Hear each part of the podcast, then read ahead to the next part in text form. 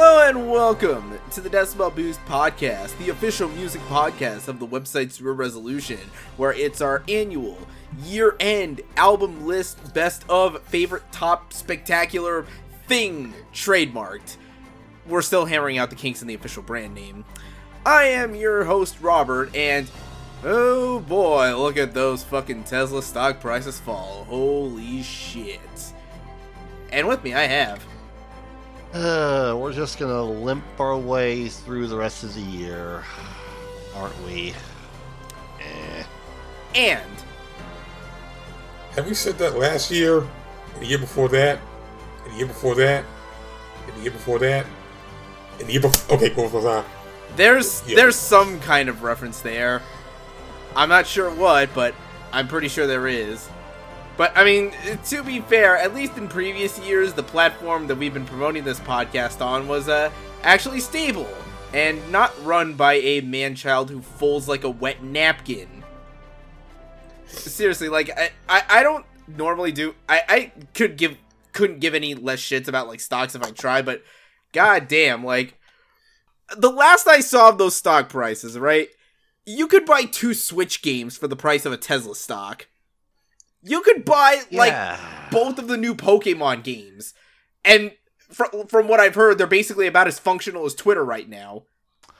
Yeah. Actually, that might be an insult to the Pokemon games, because at least those could still bring some some kind of enjoyment. Uh, imagine having a stock at cost around four hundred dollars a share at the start of the year to where it is now. Ew. That's that's not just a free fall. That's an implosion. like this is like half joking at least but like my mental health even at its worst throughout the year has never tanked that bad god damn So, okay, so business people was like, no!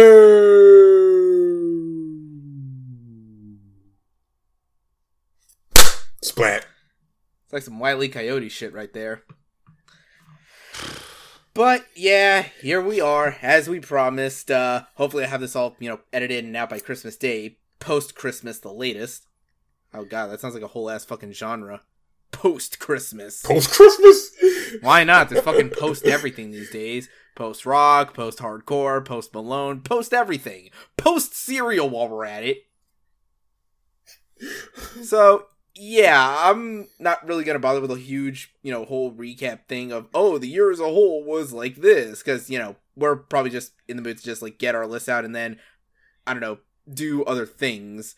So, might as well get right to the. And, you know, like always, we're going to have Alex open things up here. So, you, sir, have the floor. And I shall, with my own uh, recap of this year that was definitely, most certainly, one of the years of all time.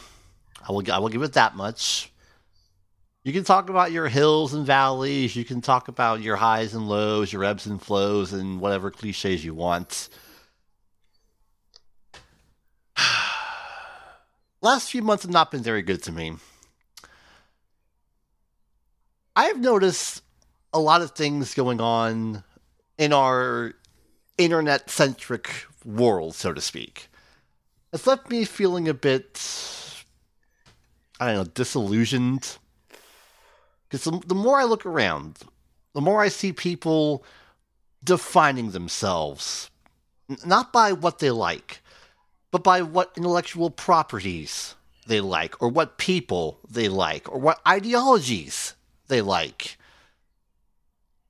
Maybe I was just raised differently. Maybe I, I just don't really get this whole terminally online mindset, but it's exhausting. It's absolutely exhausting, especially when we're coupled up with an entertainment industry that has so ever slightly veered from look at all this cool stuff you have access to to now being you must consume all of this in in 24 hours if you want to be caught up on the next big thing. And you have to do it th- at least 3 times over to make sure the people writing it and creating it will get to make more. Otherwise we're going to cut them off. Television video games movies music it all felt that way to me. Take a look at that Taylor Swift album, Midnight. It sold 1.4 something million copies in like three days with like 15 different variants, which meant that people were just buying multiple copies of it, which. Oh, Billboard, your metrics are totally fucked beyond recognition. so, coupled with all that, this continued terminally online mindset that many people have, an entertainment industry that does not know what the fuck it's doing because we have reached a point where there is too much for people to, you know, internalize at any given moment. How do you feel when everything about that is just crumbling on your head along with all of the rest of the bullshit in the world? You get burned out. That's been me for the last two months. It's not fun. It's really not fun. It sucks when you have no interest in anything. I it's gotten so bad. I'm barely able to get out of bed in the morning. Just barely. Because I know I have to go to work and do my job and earn my paycheck. That's all I've been doing the last 2 months. I, that that's how my mindset has been as we near the end of this year. So, with that, I am sad to admit I kind of fell off on all of this, all of the uh, trying to get you know as much music as I can in me to talk about. There might be some changes going forward. I don't know, but as it stands, my brain is not in the right mindset to do an arbitrary ranking of numbers of what I consider to be the best or my favorites or things I enjoyed the most. So, you know what? I'm going to keep it real short and sweet. Here's a list of 10 albums I liked from the year. No ranking, no order, just this is what you get. That's as much as I can offer right now. I just want this year to end so that we can, you know, start fresh. And I know people are going to be saying, well, yeah, you're talking about arbitrary numbers. Aren't months just arbitrary numbers as well? Sure. We're in month 12 right now, and this is the end.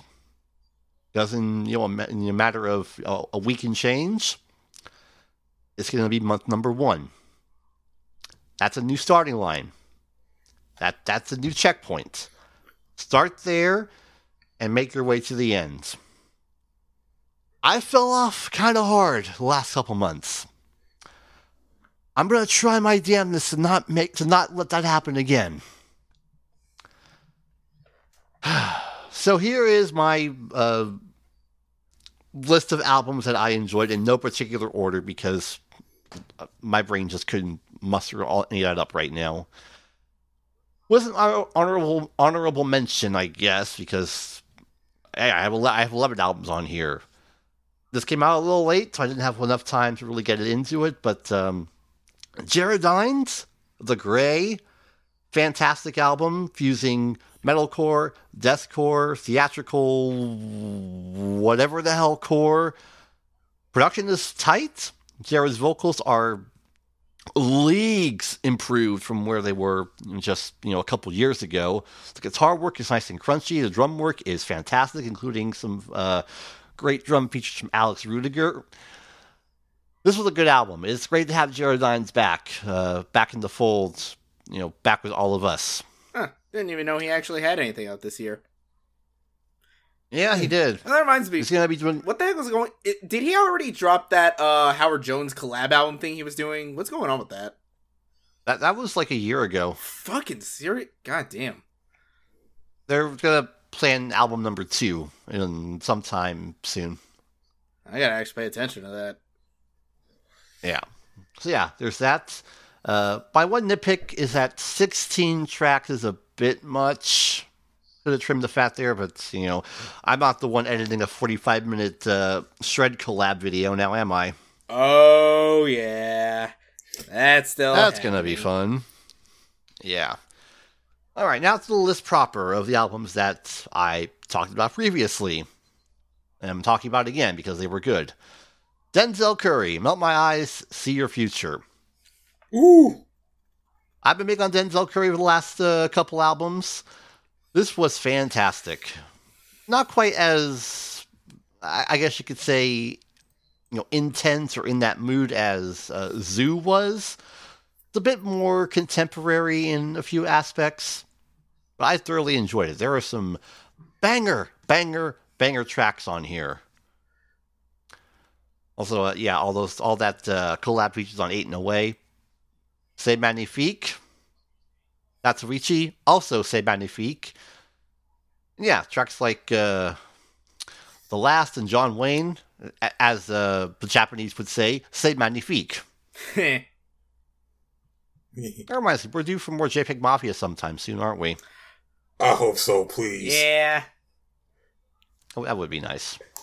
That would be nice.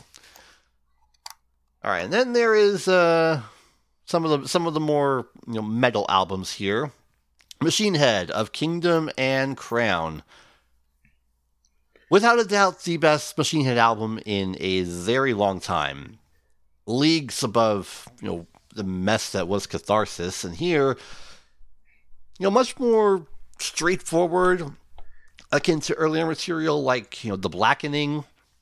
Even if the uh, story concept is a little uh, incomplete not fully up to fruition. But still this was a fantastic album from start to finish. It has the heavy chunk that i love in you know peak era machine head. You know maybe we'll get a proper attack on titan inspired uh, storyline album sometime soon you know should that series ever freaking end Attack on Titan final season part 10 2.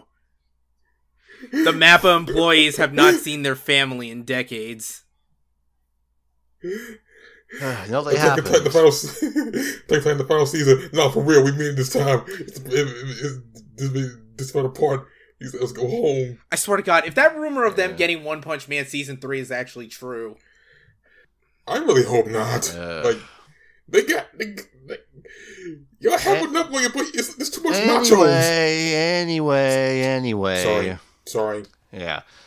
There's more metal to be had with Soilwork's album from this year, Övergivenheten.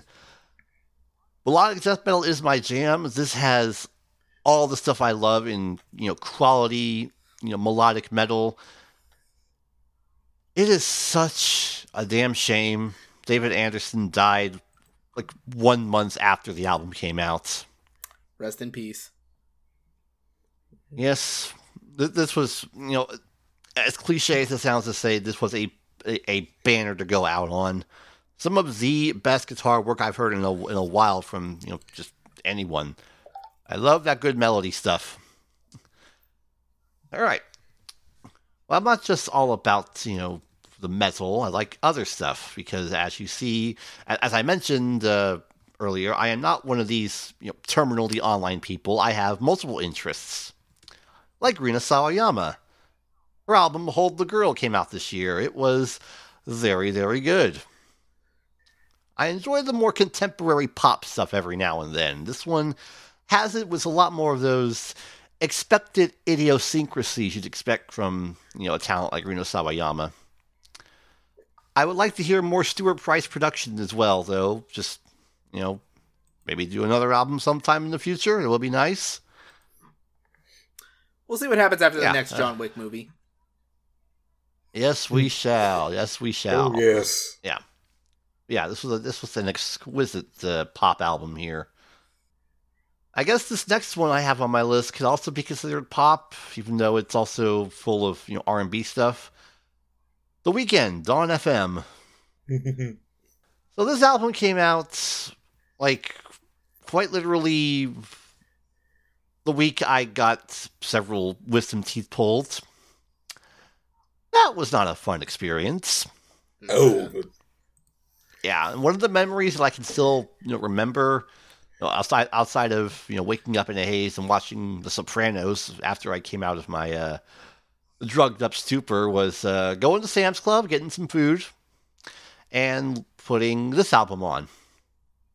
This was a great album. I, I'm not going to say it's on on on the level of After Hours. I still think After Hours is the best album from the Weeknd, pound for pound. This is still a very strong, I guess you could say, continuation of that style. with a lot of a lot of great production from Swedish House Mafia, Max Martin, Oneohtrix Point Never, even Calvin Harris. The singles are, you know, fantastic. What what kind of sets this below After Hours for me is a lot of the the deeper tracks. Those just don't hit as hard as some of the tracks on After Hours, but you know, give this a few more listens to me and maybe I'll change my mind. You never know. It always takes a little bit of time for me to really get into, you know, all this stuff.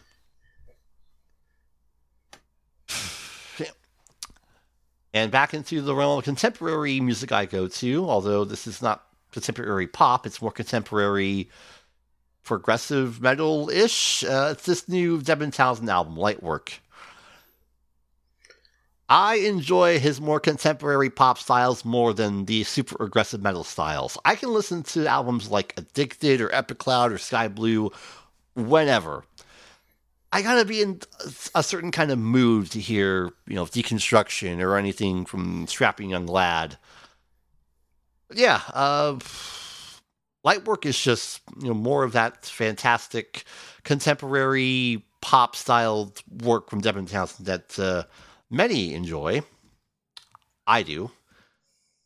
There's actually a choice lyric I've heard in one of these tracks. Let me just see if I can pull it up because it speaks to me a little bit more than I think it should, but uh, yeah, let me just yeah, it's from the track Heartbreaker. Someday I'll be on my own, devoid of opinions, and you can tell me nothing. Someday I'll be on my own, in front of the ocean, and you can all fuck off. Heh. nice. That lyric speaks to me way more than it should, but you know, it's just one of those things. This was a good album. Very good. Same with uh, this Bad Mode album from Hikaru Utada. Yes, I like Evangelion. Thank you for noticing. One Last Kiss is on this album. Face My Fears is also on this album, which, uh, yes, I also enjoy Kingdom Hearts every now and then. Yeah, we all like we all like Utada around here. They're very good people. Woo! Such a fantastic, hey. such a fantastic uh, album here. It was a bit more. I, I, can't say Western, but I'll just say international influence. You know, folks like Sam Shepherd and A.G. Cook from Britain you know, on board as producers kind of helped. It gave it a little bit more of a quote unquote Western contemporary pop feel across the album. And yeah, I enjoyed this album. It was very good. I like that dance pop stuff. And in terms of big albums, a few were as big as Mr. Morale and the Big Steppers from Kendrick Lamar. I see what you did there. Yep. yes, I am clever. I will say, yes, this is a very intensely heavy album in a lot of aspects it takes a little bit of time to really get into a mood for some of this track, some of the some of these tracks, like "We Cry Together" and "Auntie Diaries." You get tracks like N95, "Father Time," "Savior." That's when all the good stuff really hits in. Though I think we all could have done with like infinitely less Kodak Black, but that's a discussion for another time. Yeah. Just leave it at that. What can you do? Yeah. What can you do? Yeah, um, no idea where Kendrick Lamar goes after this. I guess we'll find out in due time, but uh, yeah, uh, mm, this was still good. A little heavy, a little too heavy, but still a very good album. Speaking of good albums, this leads me to an album that I thought I would never see. Closure continuation from Porcupine Tree. Oh, yeah. It also came out. And this one also needs a little bit more time for me to really get into. It took me a long while to really get into some of the deeper album cuts like The Incident and Signify. This is going to be in that same reign. Not quite on on the level of, you know, immediate yes, this is a favorite like Fear of a Blank Planet or Deadwing or even The Sky Moves Sideways for me. This is very straightforward and concise and it's still Porcupine Tree at the end of the day. I can't be mad about that. There are a lot of great tracks on here. You know, Rat's Return and Harridan are, you know, very straightforward progressive rock jams. Uh, Chimera's Wreck is the most jammy of them all. It's almost 10 minutes with a lot of. I'm going to be generous and say Alex Lifeson influenced guitar work. I don't know if that was intentional or not. It probably wasn't, but you never know. Again, no idea what they're going to do after this. This might be the end. This might not. We don't know. They're touring. I wish they came over here, but whatever. Yeah. I guess yeah. we can only really take our bets on whether the next thing we get is more Porcupine Tree or another Steven Wilson solo album. I mean, he is doing another solo album. He's he's got another track with uh, Ninette Tayeb coming up. Ooh, nice. Yeah.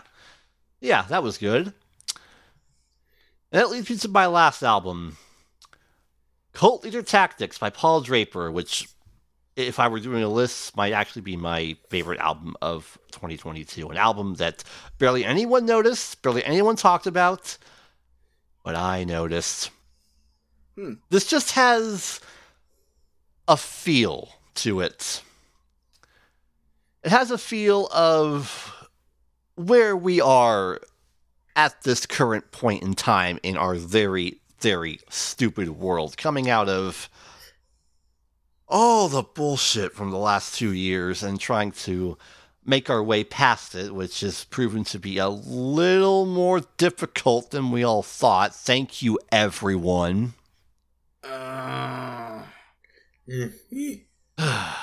but it's but it's all compiled into a very elegant I don't know what to describe it. It's it's like a blend of early 90s synthwave with straightforward progressive rock. And I actually noticed this album in the lead up to a release because there's a track with Steven Wilson on it called Omega Man.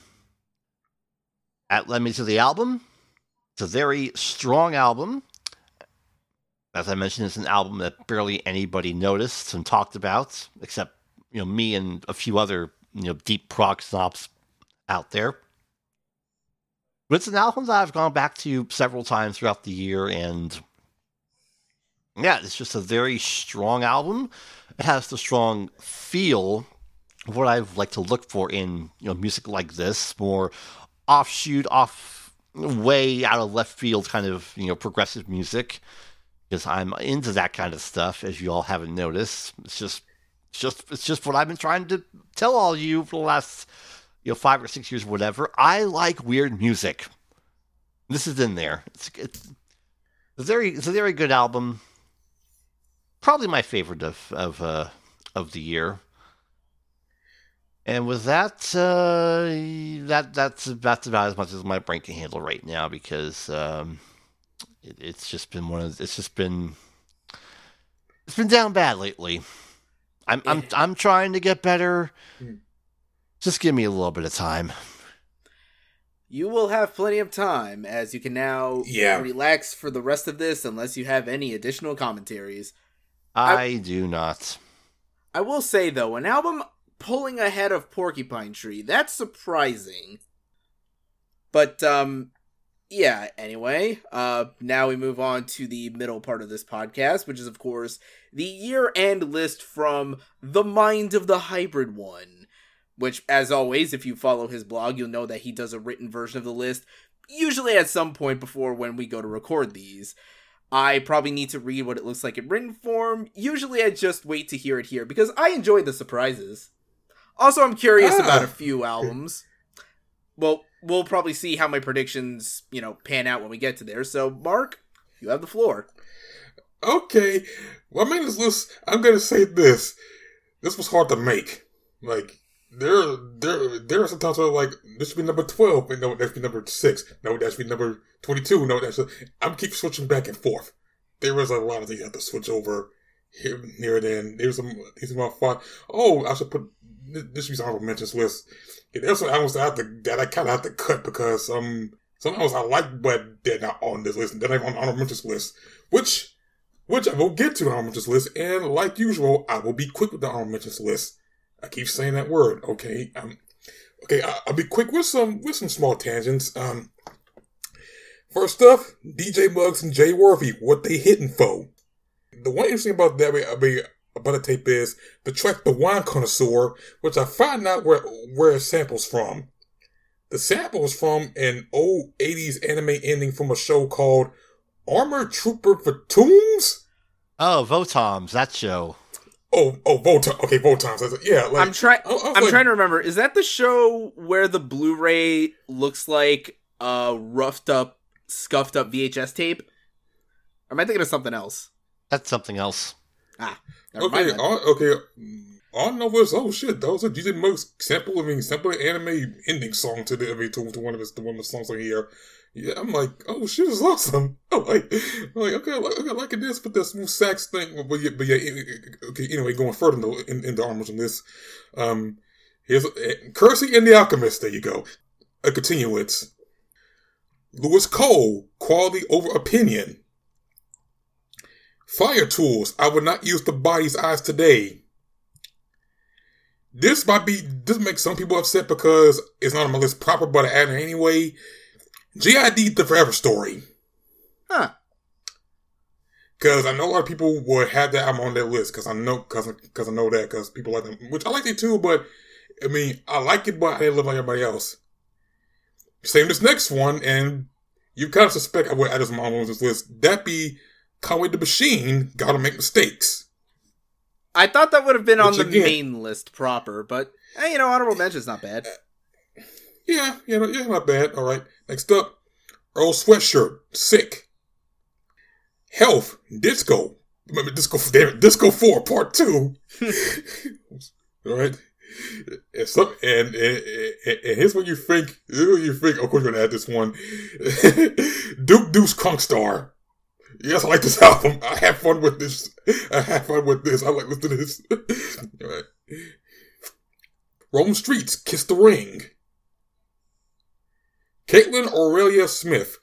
Let's turn it into sound. Charli XCX. Crash. Oh God, right, that did happen this year. Yeah, and yeah, yeah, yeah and Elite Rabbit Hole, which uh, which I'll get to in WoW, and I'm gonna say this: your old Droog, the Yod Saga. I'm sorry. And I call. Oh, oh, do, do you mean like every Yod album? Yes. Like he has, yes, as a Yodney Dangerfield, Yod Stewart, Yod Wave, the Yod Father. You know, yes, I, has album. you you say the Yod Saga. I feel like at some point he's gonna do like a greatest hits compilation called Yod Wars. Yod Wars. Oh no, no, wait. He oh. does a mixtape called Yod of War. Oh God, we feeding my deals now. He, he, he, get off fucking big Yod of War. all right, all right, all right. And now we get to the list proper. All right. And yes, these are 25, 25 placements because why not? Because yeah. Number 25, currently on the Billboard 100, uh, 200 with the number one album in the country as of now. SZA with SOS we've been waiting for a SZA album ever since Control, and of course, there's been a whole lot of shit going on with either Top Dawg or RCA or whatever, or whatever the fuck's going on there. Is like she's getting kind of fed up and shit, and we, have an album. We have, a, we have an album, a long one, 23 tracks, which honestly I could take. I mean, that's fine. That's, that's fine. Like, oh, wait this long like you know what we could use that long, and you know, see that was pretty good. Like there is like a like she's showing a range of genres, like you know, like she got some stuff like she got like add some grunge to it or some surf rock sounds and it was like, oh okay, she's getting a bit experimental and all. She, she's getting experimental, which all right, that's kind of good. And she even she even has some surprise features for fucking Phoebe Bridgers and Ghost in the Machine, which is a good track. She even has Old Dirty Bastard, although, although I think although I think that's more a sample of whatever on the last track with Forgiveless, which alright, which alright. I gotta give a props to that. Like I mean, it is like it is like some say her tracks might be told to the, the, the POV of a side chick, but the difference is it's, it's more human, more it's more human, more you know, more um, vulnerable and less you know, less less immature, messy shit, or at least, I mean, maybe messy, but not, but not, but not in an immature type of way. I mean, it's not a Drake album, so yeah. But yeah, um, but yeah, but yeah, yeah, I'm, yeah. I'm glad to see another another album another time. Now, once again, I ask this: Come on, Sampha, we need another album. You know, maybe next year. Number twenty-four. Vince Staples, Motor Park broke my heart. Now, look, at this point, I, am not gonna guess what he raps about because at the at this point, you kind of know what he raps about on I mean in, in, in his albums. I mean, I should have to guess, but but but, but the thing is like it sounds it sounds more you know more that West Coast vintage sound like this old. I mean, considering that tracks tracks like DJ Quik and Sparks Fly or or paper cuts, which which, which I'm cool with. It. Like again, I'm cool with that song. I'm Cool with Vince does. I know Vince somebody again. He's somebody that wants to do different shit every time he makes an album, which I can respect that. I I respect that about Vince as an artist. Like I artist, but yeah, but yeah, but yeah, but yeah, yeah, he gave me another you know you know another good album. Number twenty three. This is the year where I say this is the time where I'm like wow I get the producer that I like the rappers that I like and that one guy's name is Nicholas Craven. Hmm. And this is this is I wanted that. This is Nicholas Craven and Boldy James. Fair exchange, no robbery. All right, so it took us like three albums before we got a Boldy James project. Yes, yes. I mean, I mean, I mean yes, not yes. No, I think now. Okay, now I know what Boldy. I know what raps about, which of course talk about you know his Circuit Street shit, which again is all is, is, more good shit because Boldy James has been busy a lot. He's been busy this year as well considering a few days ago he made a project with a producer called Cuns. Kund? What the fuck kind of name's that? I I have no clue, but I was cackling hysterically when I saw that. I was like, okay, I have to tag Mark. that's a that's a very unfortunate name or or, for producer name, but but yeah, anyway, as for you know, as, this project, this is this is really this this this, this like this, this are some good old grimy soulful street beats that I always that I always go for because I always done for that shit. And Boldy James, some and with somebody who was one of my favorite rappers coming me as of late, as of late, which I was like, yeah, like yeah, this, this, this project bangs. This project is a good fucking. This project is fucking good. So yeah, I'm good at that. And and now I'm craving, and now I'm craving some more because number twenty two is Nicholas Craven with Craven N three. Ah. And yeah, and that's the first time. This time I heard this one's projects. Even though I know he produced for stuff for, for people like Roc Marciano, Mach-Hommy, the guy Fahim, among others. But, but yeah, but yeah, I, I, was like, you know what? I'm gonna check this guy out. And it's it is it's type of track that you know they got you know a bunch of features like like Boldy James, of course, Evidence, Joe Drew, Navy Blue. There's even a rapper named there's even a rapper named Con- Connoisseur Tyso uh, Tyso where he raps in French. Huh. And even though I have no idea what the fuck he's saying, I'm like, kind of, kind of go hard. I kind of like this shit, even though I'm like, I have no idea what the fuck he's saying, but I kind of, but, but, kind of get with it. Like, yeah, but yeah, like this is, it's been like it's been good for, it, it, it's good for like you know, like you know, like underground street hip hop that got that grimy soulful aura in it, which I, which again, again, I absolutely fuck with. Number 21, and this, and this, and this, and this will be, this be one that twist your head. Um, Ryuichi Sakamoto, or Ryuichi Sakamoto to the moon and back. Oh, that's right, the, that did come it's out. The, yeah, yeah, that's the, that's the, that's the Remodels album, which, which, you know, has, you know, a bunch of different artists, you know, doing no version of, you know, of his songs, which, of course, you got the one that I listened to endlessly, that being Thousand Knives for Thundercat, which I keep I play that song every like ever since it came out. I mean, like, yep, yep, to play the song. And it's been other, it, it, it's been other, gonna say I like like the remodel of uh, Merry Christmas, Mr. Lawrence, which ain't that the guy that voiced Plankton? Okay, anyway, that's that's that, that, one's done by uh, a group called Electric Youth. You got The Sheltering Sky, which is done by his um, revenant uh, co- collaborator uh, Alva Noto. Um, he even got he got this one track called uh, DNA, this the, the remodeled by the cinematic orchestra remodel from the cinematic orchestra, which I kind of like that one. There's also World Citizen. I won't be disappointed. That's from the same. That's from the composer that did the Joker score because I can't say her fucking name right because I don't want to fuck that up. Or respect, or respect, respect them. But yeah, like even though like I like this in the last in, in the last remodels album he did, which is which is like the Async remodels that happened a few years back, which I wish I could have had on that list way back then, but but yeah, but yeah, but yeah, but yeah, but yeah, I kind of dug the shit. Like I dug like like me, I dug a lot of remix albums or a lot of remodel albums. It was like how to create something, how to create something new, uh, how to do something out of an old song and then make it to something twisting your own, but you know make it good. Which appreciate they gave it more. Which yeah, there's some more good shit. Number 20. Benny the Butcher, Tana Talk 4.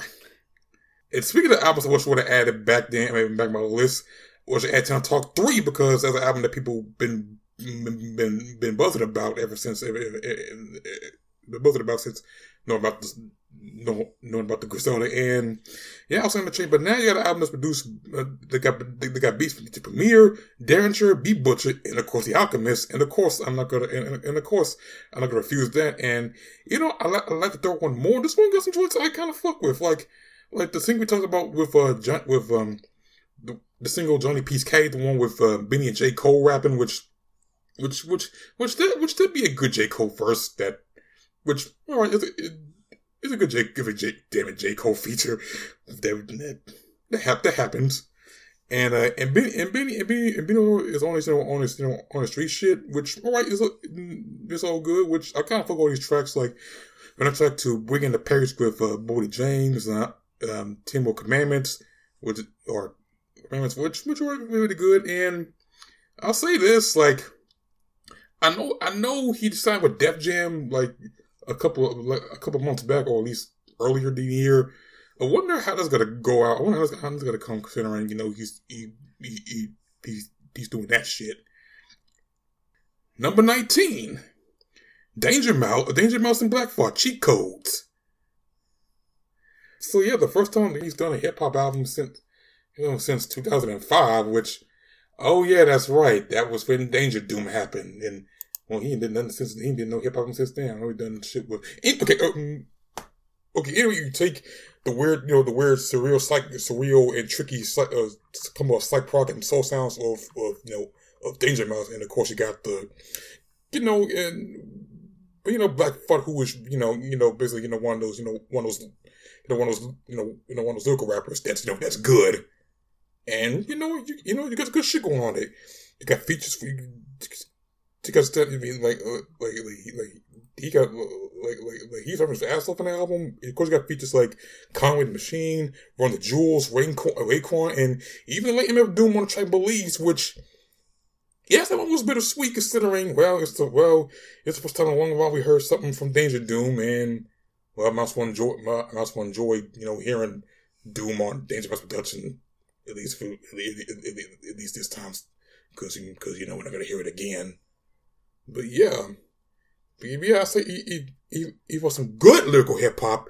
There you go. Number 18. Rico Nasty Las Ruinas. Or Las Ruinas. I just say Las, Las Ruinas. Yeah, Las, Las Ruinas. Yes, that, that's now okay. Uh, okay, I mean, I've been so Rico Nasty on the album, uh, and and of course, and, and of course, you know how like when they talk about a single from her, sometimes we say either you like it, or I hate it, or I like it, you hate it, or basically you know opposite things. But but yeah, but, but yeah, but, but yeah, but yeah, yeah. I, I, I gotta say. Yeah, this yeah, yeah, this pretty fascinating. Hard here, like basically, she got a lot of charisma, personality on these tracks. Like you got tracks like Black Punk, which I still love to this day. Got to get paid, which, which, which, which I still thought that was produced by um course, the hundred thousand million thousand hundred gex. At Next, Scott and, Wozniak's house. and and and while and and, and while and, and, and, and while the content is I mean, it's pretty the same, but it's entertaining content, and she switches up productions every time, which kind of helps. Which yeah, which, we, we, we, we, yeah, I definitely fuck this album a lot. Number seventeen, and this will be one you you might expect, or maybe I don't know. It's Ka with Languish Arts. I would have expected top ten. Yeah, I mean, I mean, yeah, again, man, this list was hard. This was hard, was hard to do. Like, I mean, what else to say about Cos Rapper? Like, we all know the way his pen game is mighty, is how he is everybody's trying to stay like from the hood to making the best best of that situation from you know from drug dealing, poverty, police, and basically be a damn no matter what you do and how things will affect people in, in, in the end. But yeah, but yeah, but yeah, yeah, yeah like I said, that's the here from Con, and of course, of course, the shit is always all good. Like you got production, which is always, it's always excellent. And even got the one feature, the one feature with Chuck Strangers, which all right, was kind of good feature from him, which I kind of like that shit. But yeah, kind of like the shit. But yeah, but yeah, it's it's a very cool feature, and and and, and, and that was great also. Just just saying. Number sixteen. Your old Droog and the God Fahim, the Wolf, the Wolf of Wall Street 2, The American Dream. Eh. the sequel that we See that we all want. We all want it. Maybe I don't know. I, I don't know. Is Leo in there? I don't know. I don't like. Yeah, like. Yeah, I mean, yeah, but yeah, but yeah, this this, this is like a great short project from Yo Droog and the guy Fahim, which okay, which you know, I like even like I feel like this sequel more like I do I do like like tracks like No Days Off, which which which I which I'm experiencing every day this week. Yeah. Which uh, oh boy, I mean, you got know, just to be pockets. I won't stop. Even got some other produce here, like you got you got, you got like Productive Williams on here, and oh hey, Nicholas Craven on the production tip as, as well. Rappers got some good balls in there, especially Wild D got some quibbles here and there. But yeah, out of all the projects that you, that that Yo Droog released this year, this one is really my favorite. Like, this one is, this is my top favorite. My, my, my top favorite. Also, hearing no days off again with the with the with, with, with the saxophone loop and how it goes. I just like this is this this is this is, this is great. I just love hearing that track all, all, all the time. Number fifteen, Armani Caesar, The Liz Two, the sequel to the first Lady of Griselda, and yeah, she gets delivered. She she, be, she, she can spit bar about being luxurious, fly, sexy, and other type of shit. Like, you know, she can rap and sing, which, which, which, okay, which, yeah, which I approve, which I like that, especially on the track El Perro, which, which, I, which, which I just love. Like all the uh, all the tracks I love, uh, all the tracks I love in there include, you know, Paula Deen, Dollar Hiccup, Queen City, Meth Mary, which okay, which case I, I, I like what she brought to the table. I could have done without Kodak Black though. Yeah. Again, uh, again, again, wait, again, why him? Damn it. Okay. Number 14, the other Ka album, Woeful Studies. Basically, what I said about the last, basically everything I said about the last album is that it's more dark ingredient subjects and different choices.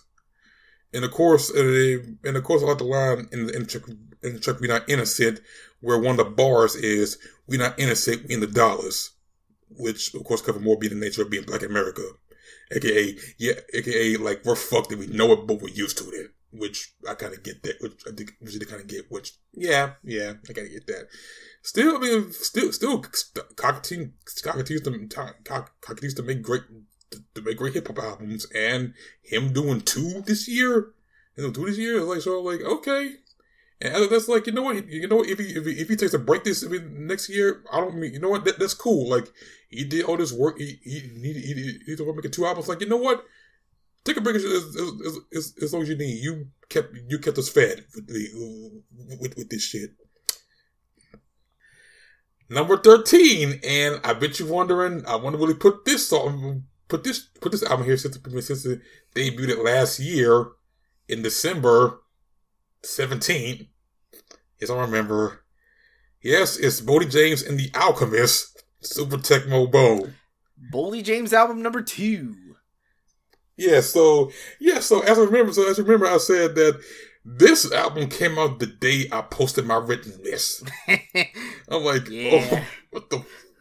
Yeah, and and yes, and and yes, I know Boldy made another album this year, and Alchemist did something this year. But then again, the album that came out uh, that came out like a couple days ago was called The Alchemist Sandwich, even though that's mostly just his, that's mostly just basically his two EPs with two new tracks, which I don't think I'm missing much because because we got add because we got the EPs on my on the on the list on the list like a few years back. But anyway, Okay, so you said it was called track, the like, Alchemist Sandwich. yeah, the yeah the Alchemist Sandwich. So I'm guessing the EPs are the bread and the new songs are the meat. I mean, I, I mean, finding out the EPs back they were called bread and lunch meat. So I'm guessing is so I'm guessing this might be the cheese. It might be the cheese or something. I don't know. It might- might I'm guessing this must be an open face sandwich. I, I guess, but okay, but yeah, uh, yes, what this album, what this project is basically like, you know, basically more of a lean affair, a lean affair, like, like different from Bo Jackson. Like this, this has you know, you know, you know, it's basically just Boldy and Alchemist with, with you know, with with very like not that much features, just just like one feature, and the beats and the beats and the beats do kind of offer more than they, they hit more than Jackson. To be honest, like. Like I wouldn't like, and I and I ranked that high on my list last year. I mean, the chemistry between Boldy and Alchemist remains to be intact and as good as ever. And you know what? I'm kind of glad I didn't rush to put this on the list la- last year because, you know, I I had time with it this year. And also, and also one of the best tracks, also one of the best tracks on the on the album is "Guilt," which which had which has this very cinematic like the cinematic beat to it, which of course I I, I just love. Number twelve, this one a complete surprise to uh, to anybody, or maybe not since I mentioned it on the I mentioned on Twitter and Tumblr several times. Christine the Queens, and I'm gonna say this in English. Let's see. Redcar the Adorable Star Redcar the Adorable Stars prologue. Because I can't say the shit in French. I'm gonna fuck if I say it in French because it's called it's, cause, cause it's called Redcar Les Adorables et Yet see. Ah, the French language. Words are made up of 20 letters and you only pronounce like four of them. Yeah, so so yeah, so when I said there's a rabbit hole discovering this because let's see, first started with listening at 120x tra- track of New Shapes with um Caroline Polachek and Christina Queens. And then that and, and then you're for and then, and then months after that, I like that Caroline Polachek song Billions a lot. That might be one of the songs up this year. And now and I, I, I get to Christina Queens and and his and his album, which which I'm which I'm trying I'm trying to try to forget that that that you know they you know he changed gender, so they go well he goes by male pronouns in case in case in, in case you missed that because because look in this house we respect we respect pronouns. Goddamn right we do. Yeah, yeah, yeah. and uh, I gotta say this is this is the type of that I want that that that very avant garde, strange. I want to say contemporary. I don't know. I mean, I, or is it contemporary? Like, well, it's. It's it's pop. It's pop that's not. It's pop that's very different from from what I listen to. Like, it's like some new wave shit that I kind of that I just got that I just got into. Like, it's like I love like the dark sound of track. Love this track called Lawn. Oh damn it, Lawn Shalom. Uh, La Chalon del Chev- del Chevalier, which oh my, which okay, which okay, that's a mouthful. My favorite track in there is um Le Claire Fontaine, which is basically at the Clear Fountain, which I just love that track so much. And even one called My Birdman, also the one track I can actually say, and I I uh, uh, uh, actually say because it don't sound because yeah, it is because He speaks a lot of French in this I mean, in this album.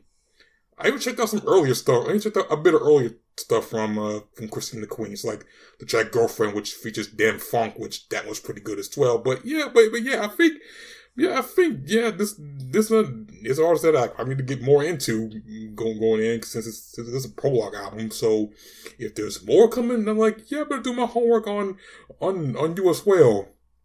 Just say I'm doing one doing homework on you and Caroline Polachek. I'm doing a lot of homework on basically on, on, on a lot of pop stars, but okay. All right. Number 11, Mitski, Laurel Hell. So, yeah, nothing but very, very interesting in and intriguing pop music. Very weird too, which I which would like. And Mitski, and Mitski ends up pressing me, you know, amazing pressing more with with his album with you know basically a, a, a lot of stuff, you know, indie pop rock with a bit of eighties things going in there, like basically a, a lot of stuff about you know, basically, basically stuff like. What I'm saying is, I wrote that this is more than just sad girl music. It's showing us that her being human going through mistakes that you know that you always been that, that kind of like, especially doing stuff like you know anxiety, loneliness, loneliness and isolation, trying to move on from shit like that. Like once which basically the, the things in this album which I very I very much do. You know, go go with. I, I think we just check like check the heroes I like, which of course like the only heartbreaker, which I don't like. I, I like it more because that that that that, that just sore. Eh, eh, she shows every time I hear that song. Time Texas, working for the knife, working for the knife. Love me more. That's our lamp, which which, which it, it say like that's our lamp, which I'm looking at my looking at my lamp right now. But yeah, but yeah, but yeah, but, but, but yeah, great album. And now get to the top ten, which which which which which which, which, which I warn you, um, next top entries will be mostly rap and hip hop. Number ten, I just spoiled it. Okay, it's okay. It's ten by West Westside Gunn. uh, oh, oh, right, ten, only ten. It wasn't called anything yeah, else. just ten. Yeah, yeah, yeah, yeah, I yeah, I yeah, only ten. Now I know what's like, yeah, yeah, okay, look, I know when it comes to Griselda, like I said it for four million times. Yeah, I mean, yes, I like all three members. I like all three members. I like, well, well, I like, I, I like all three core members. I like Westside, I like Conway, I like Benny, but I tend to like Westside albums more. Maybe because maybe because I, I like how I, I, like how it, I like how it flows, how it goes. But yeah, like and, and I know with this, like, you, you, got features like Katie's album, like features from, you know, Black Star, Ghostface Killah, Raekwon from the Jewels, and even more verse from Stove God Cooks, which is another guy I probably need to check out because I've been hearing, because I, I, cause every time I listen to a underground hip hop record, I always hear him, which I probably need to check out more. And there's even a 10 minute, uh, 10 minute posse cut with, with a lot, with a lot of motherfuckers on there, but, but, but again, what's not how to make what's not how to make a good album? And again, I said this on the I mean, on the on, on the roundup, and maybe I didn't hear it, or maybe I should say to him right now. Like I heard Mike Seatown said this on their interview, and I'm I'm sure quote this right. Westside Gunn is for DJ Khaled thinks he is. Oh yeah, I remember that. Yeah, and he's and guess what? He's right. He's right because Gunn actually actually does things. Maybe not as much, but he does more effort than you know who. But yeah. Number nine and number nine and, and here comes obvious pick. Kendrick Lamar, Mr. Morale & the Big Steppers. I think it'd be higher or lower, but oh, but I, I, I, I don't know. But yeah, but yeah, know this album. This is very is a very heavy listen, a very very heavy listen, considering this all all talks around about community, which you know, which you know stuff like you know abuse, toxic relationships, childhood trauma, general, uh, general trauma, homophobia, transphobia, and so those might be uncomfortable, but I kind of get it. I mean, I will, I, I will say, I, I will say yes or no tracks like Auntie Diaries is hard to fall through and we cried together. Even though we cried together, kind of like, I know, I mean, I know that might be, that might be hard to follow, but again, again, y'all kind of, again, uh, like, again, every time, again, like, I know during the time when it was released, people used the censor version, which again, which again, I want you to make a censor version of that. okay, okay, anyway, why, why, wait, why does a bunch of, know, tracks that go very heavy? Well, of course, I saw tracks like you know, like like, like a nine like a nine eighty five. Damn it, nine. Oh, what the fuck? N ninety five. N ninety five. Yes, N ninety five. United in Grief. Father Time, which again, sample another album soon. Purple Hearts, um, Crown, um, um, um, Mother House Sober, which the which okay, Mother House Sober is probably the heaviest one, is heavy one too. But yeah, these are all, these are all, yeah, yeah, yeah, these are all, yeah, these are all, these are all good tracks from an album, which, which we gotta hope to see what he what, what he does next, since now he's now you know pgLang and shit. Oh yeah, that is right? a thing. Whatever yeah. that thing is. Yeah, huh? Yeah, it's, it's something. All right, number eight. Why I see a pink rabbit outside my window? Or no, it's uh, it's it's Freddie Gibbs so so separately. He has to say pink because has to say pink rabbit because yes, he been doing the pink rabbit shit lately. So yeah, so so yeah, so so, so, so yeah, Freddie Gibbs like like like I would like, again. I was curious about this album considering like this uh, he had a major label and you want could do his album, and it turned out. I will say this: it's pretty good. Maybe not as good as stuff like you know like Pinata, Bandana, or Alfredo, but he still got his he's, he still got his, his you know his his, his, his, his, signature flows, his bars.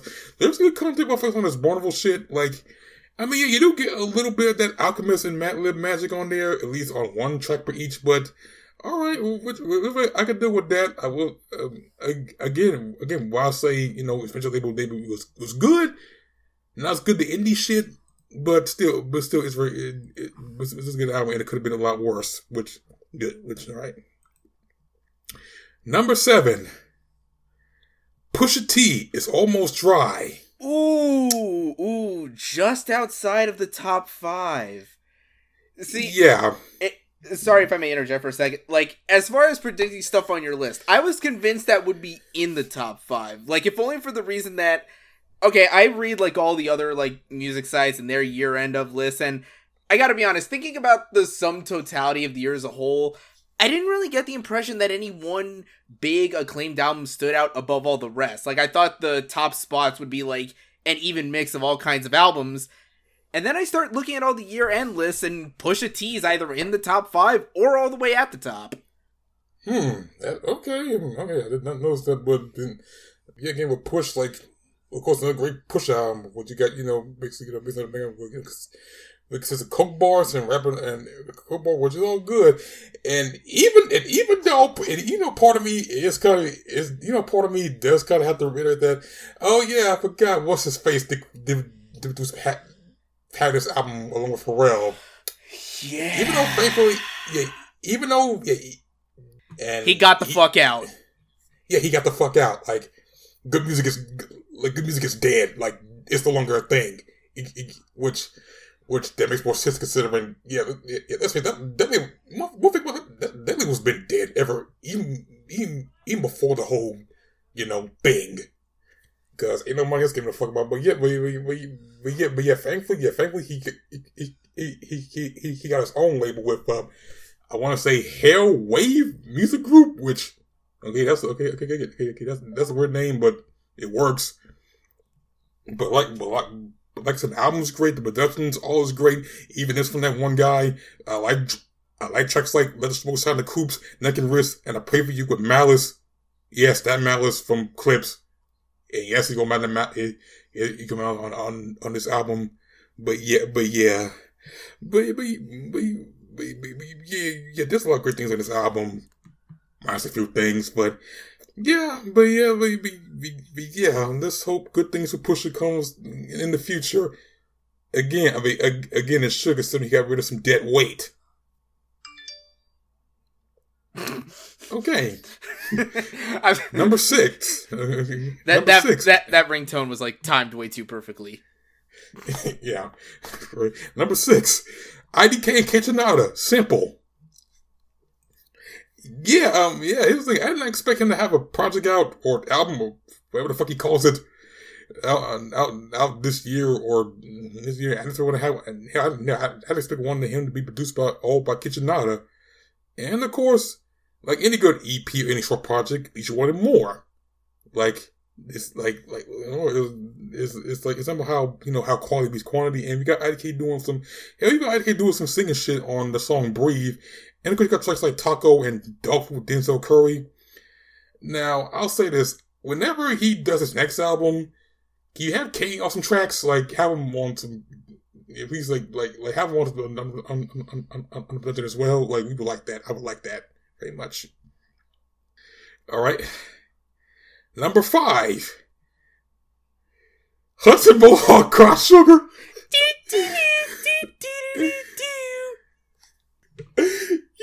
who would have thought that? Who would have thought that this year, this year, like you, I, I, I think, oh, here's potential, but it's from an E, it's from a from OEP from last from from eleven years ago. Like we're having a sex playlist, which wow, I wow, like uh, that, that, you know, you know, like, I gotta tell you, of all the very online main characters of 2022, that might have been my favorite. Yeah, it's like and here, yeah, and now and here that Cbat, Cbat that's been used on a promo for Dragon Ball for some for some, which I'm like, oh, I almost completely forgot about that. I'm like, somebody reminded me, like, okay, wow, wow, like this this was just a, a, a, a whole lot of things. But yeah, like you said on his Twitter, Crashing is the one is, is the that you that, that you could that, that you can't have sex with or, or with or on the you, you know what I'm saying. like again, this album has this whole this whole cavalcade of like it sounds like a bunch of film scores with some gospel or soul samples. Like Storm sounds like something here of a of mm, out of a Q movie or something. Like it's just a very fantastic album. One day I probably lose the whole experience, even in even though yeah, even though again you're reminded that this man this man will put this man put that song on a sex playlist. Like again, you could think again you could that, that you could put a song to that and that might be alright if it was a clown having sex. Alright. Number four. Once again, it's Alchemist O'Clock. It's Roc Marciano and the Alchemist with the Elephant Man's Bones. Hmm. Of course, continue the good streak of great album, great, good albums produced by Soul by Alchemist. Him, him, him, Roc Marciano, you know, delivers like that usual street eh, octave vibe you get out of tracks. Like, again, tracks like Daddy Kane, Rubber Hand Grip, or like the definition of like very, like, the very cinematic and expressive sounds I hear in hip hop, especially produced by The Alchemist. And of course, I mean, and of course, show how much like how how Marciano's rap pen has not run the ink, and of course, and of course, always like the oh, the way the way the way the way he delivered with his you know long tone delivery, which again um, again I like that out of rap music. Like I like I want to hear that the long tone aggressive shit like that can always work for a guy like me. But yeah, it, it, it, this this is not an outstanding album, which yeah. Number three. Denzel Curry, Melt My Eyes, See Your Future. Now, yes, I'll, this, this different change for Denzel, considering like this is more, you know, this is, you know, less intense, more, you know, more melodic, which, which can, which, which, which, which I kind of like that. And I, I say this like I like that hip hop has embraced more and shit about something, you know, you know, you know, mental health and vulnerability, what it feeling good about the way she women, have suicidal thoughts, childhood abuse, and dealing with race in America, which okay, I like the group. Uh, I like the respond more than hip hop and especially especially to mainstream and Denzel Curry.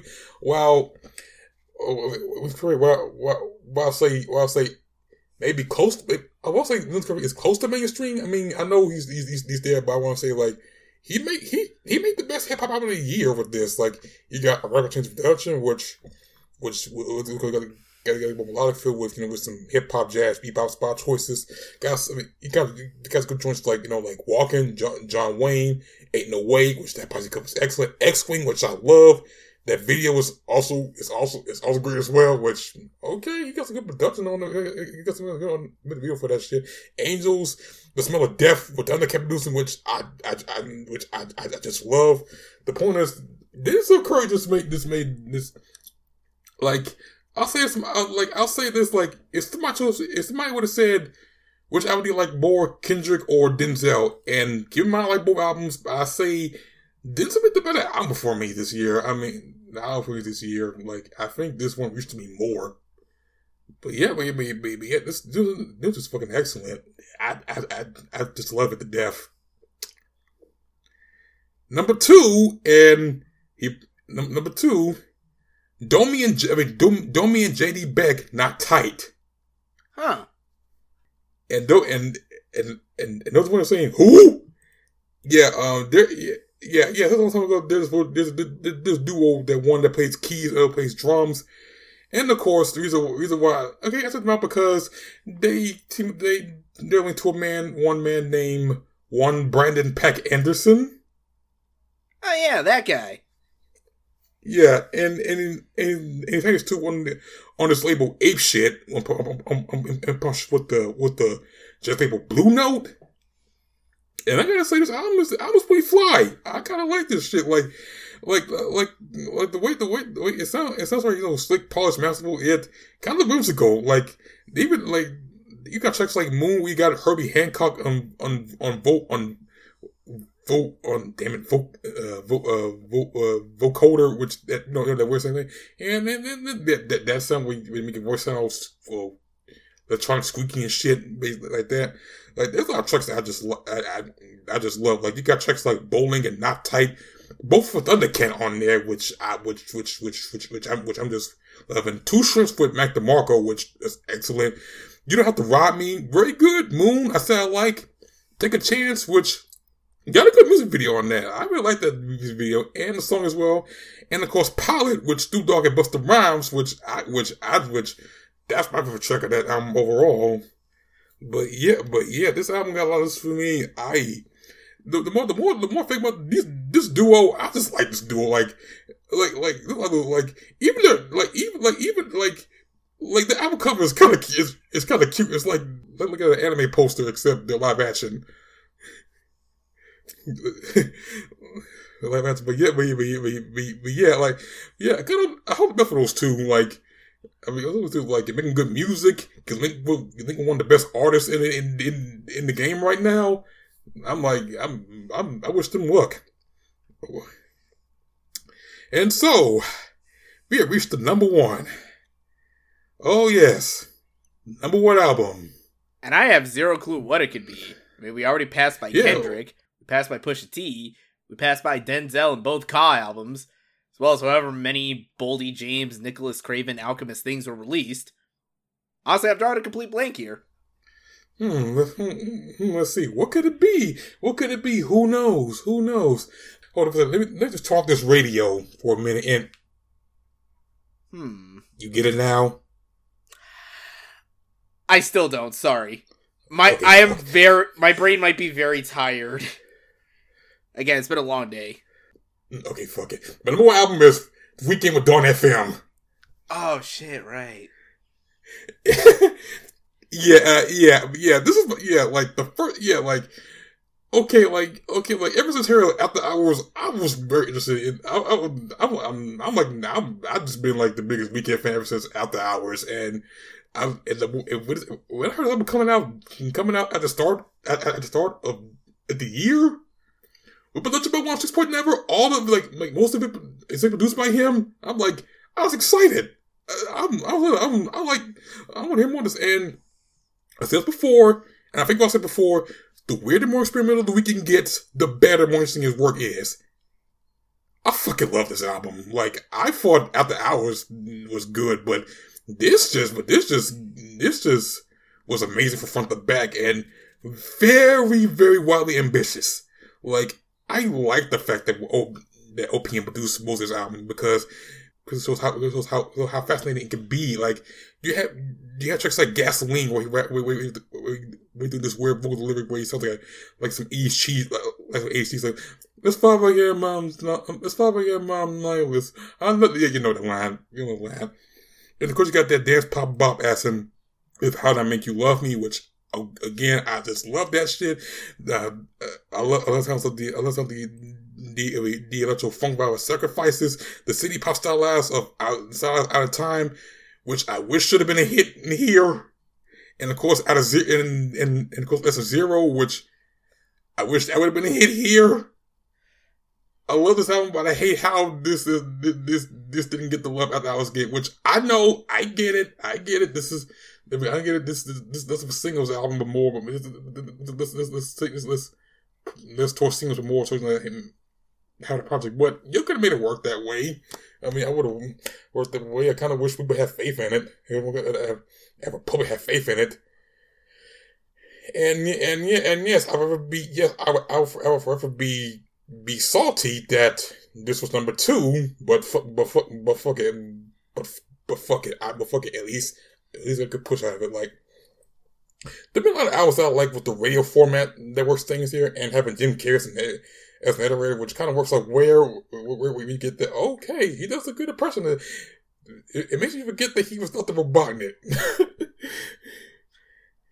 and I get it. This album's not for everybody. This album, some people might find disappointing. Some might find it like, yeah, something. But I'll say it's after, like, again, why the hours got me being a fan Dawn FM just says, "Fuck it, I'm in. I'm in it for long haul now. I want. I want to see how far he goes with Afterlife. Now, I, I love here. I love how I want to make this sound with people like OPN, Swedish House Mafia, and Calvin Harris, who missed this list.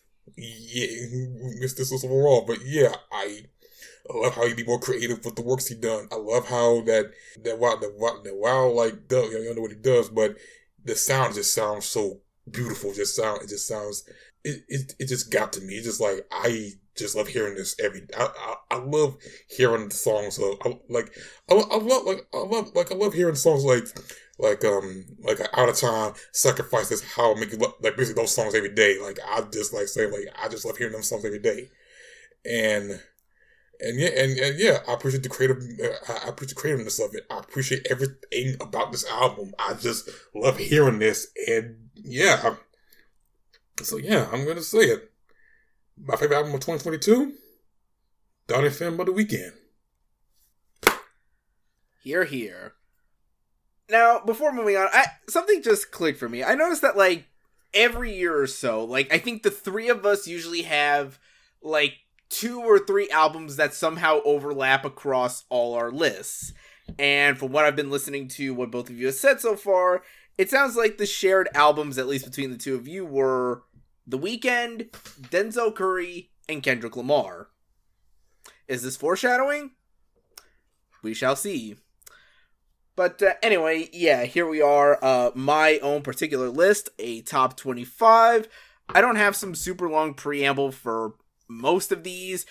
I might have one for one album down the road, but of course, I'm going to get things started with the, the honorable mentions to get those out of the way. So, honorable mentions Astronoid, Radiant Bloom, Greg Puciato, Mirrorcell, Meshuggah, Immutable, Imperial Triumphant, Spirit of Ecstasy, Porcupine Tree, Closure Continuation, Rico Nasty, Las Ruinas, Health, Disco 4 Part 2, uh, Backwash, His Happiness Shall Come First Even Though We Are Suffering, uh, Callous Daoboys, Celebrity Therapist, uh, this one from this mathcore band called Black Matter Device with Autonomous Weapons, Elder, Innate Passage, The Wonder Years, The Hum Goes On Forever, this is actually a pair of uh, shorter albums that came out um, from this drum and bass producer named Tokyo Pill.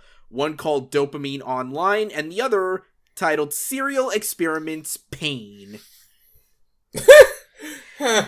and last but certainly not least, and this would actually be the number 26, but I have enough self control to keep my weeb instincts from completely taking over. Kensuke Ushio with his soundtrack for Chainsaw Man. I knew it. you are not shocked in the slightest. And actually, now that I think about it, I think the third of those EPs should be coming out this week. Ah, oh, man, it's got to be a great couple, you know, a great week or so. God, the finale's next week. I can't wait. It's been so good.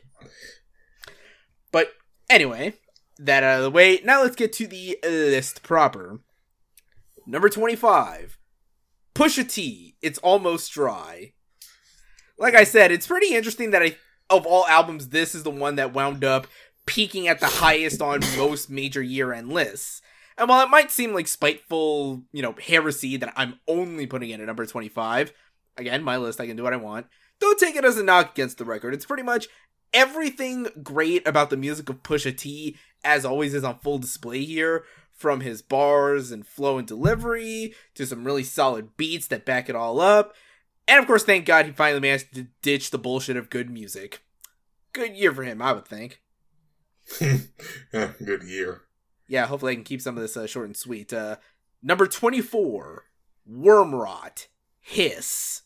Speaking of short and sweet, uh, the newest studio album from Singaporean grindcore act Wormrot uh, their first after 60 years, and this being the final record with their original vocalist Arif, uh, A R I F, uh, before he departed the band for you know various reasons. It was a mutually agreed upon split, so no animosity there. Pretty much everything you want out of like some solid grindcore with lots of blistering tempos, huge saturated production, mixing in some tinges of black metal and hardcore to amp up the intensity. It's just pure fire all the way to, and a damn fine time if that's your thing. Certainly is mine. Number 23, Polyphia, Remember That You Will Die. The hotshot guitar wizards in Polyphia following up the success of uh, New Levels, New Devils.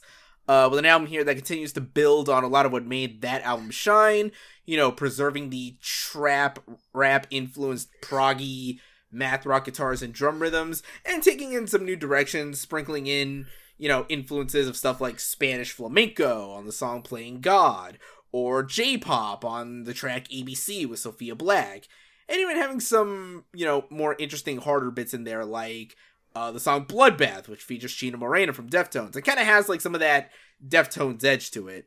Definitely an album that, you know, makes great use of a lot of its features overall, and yeah, good stuff. Number 22 Carpenter Brut Leather Terror.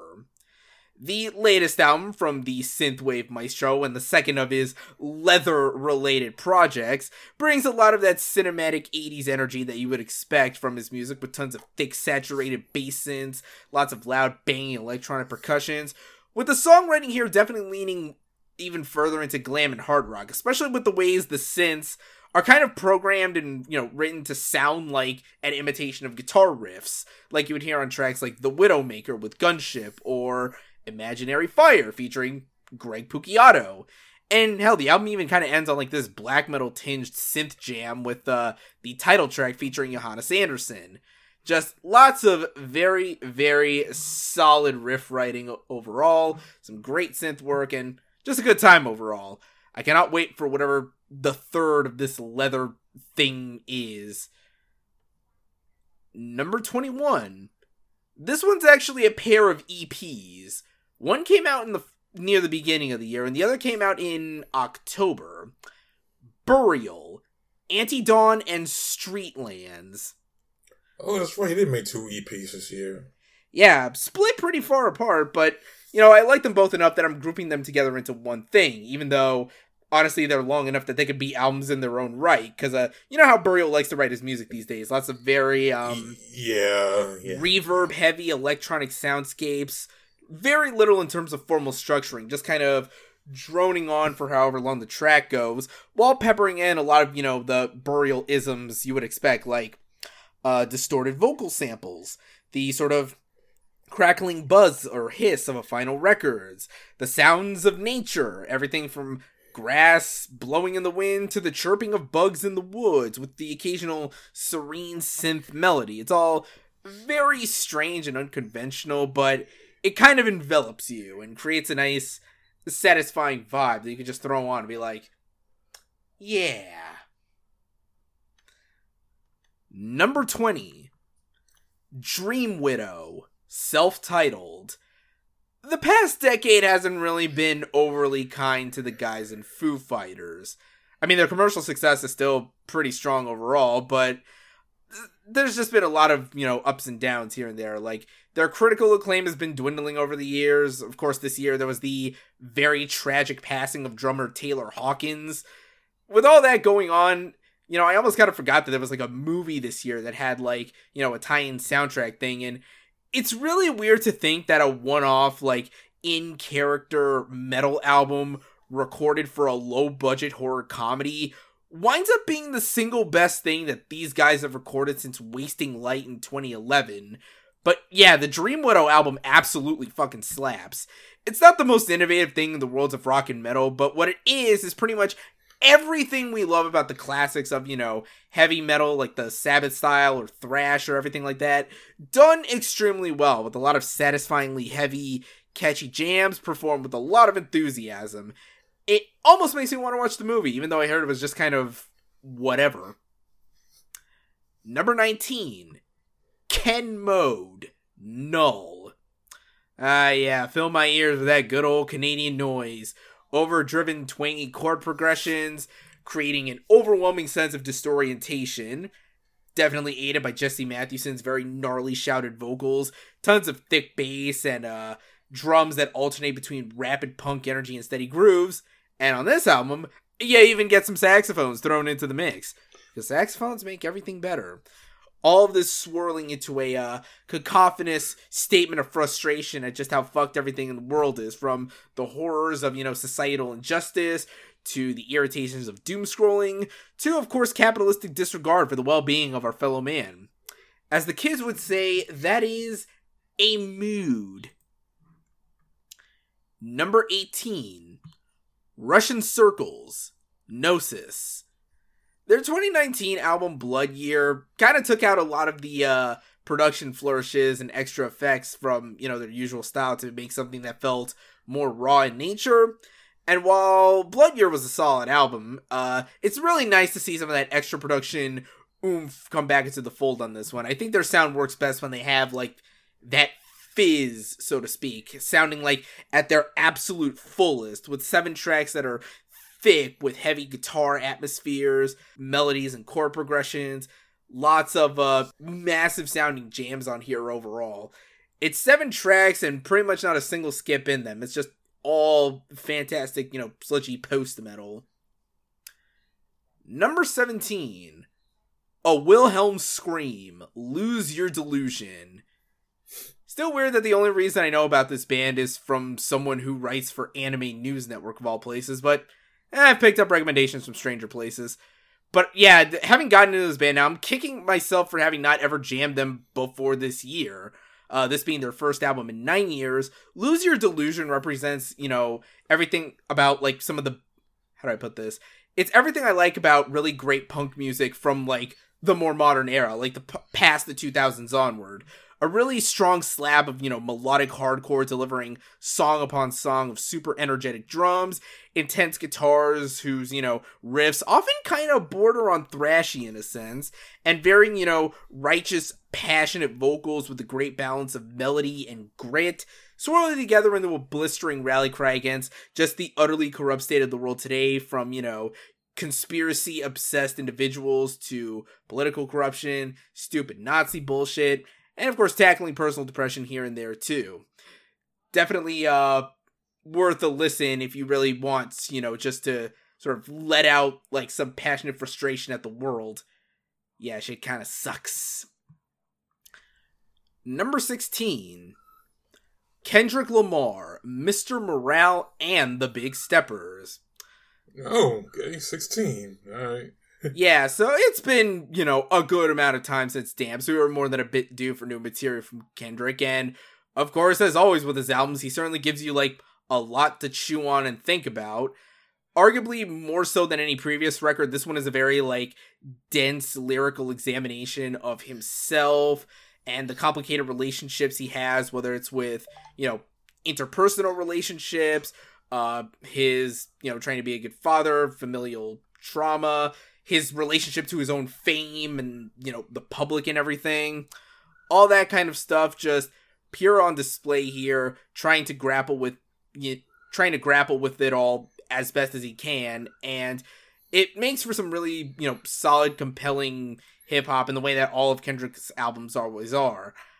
I'm still not sure where I place this in the grand scope of his discography but again as always it's certainly an album that gives you a lot to think about Number 15, Billy Woods and Preservation, Aethiopes. Praise be to the New York hip hop underground. Billy Woods, of course, being pretty damn busy these past few years between stuff like you know, solo albums, Armand Hammer, various other collabs and guest spots, etc. Shit, he dropped two albums this year. But of course, I'm gonna go with the the one I jammed more. Uh, that being his uh collaboration with producer Preservation uh, delivering, you know, a lot of his signature flow and unique bars, touching on like the black diaspora, the history of black people in New York City, and various other historical allusions over top some really solid, interesting beats that mix in a lot of stuff like keyboards and organs, African mbira instrumentation, just kind of Middle Eastern, North African influence in general, including a lot of, you know, activist speech samples and stuff.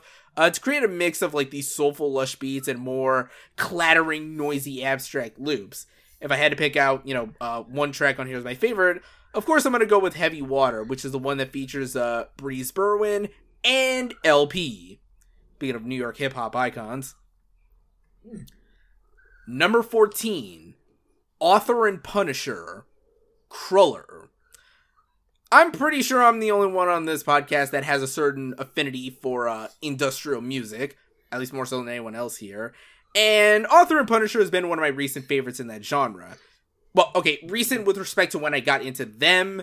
They, they've been making music since like 2005, but I didn't start paying attention until 2018 because they were popping up on some Adult Swim compilations around the time.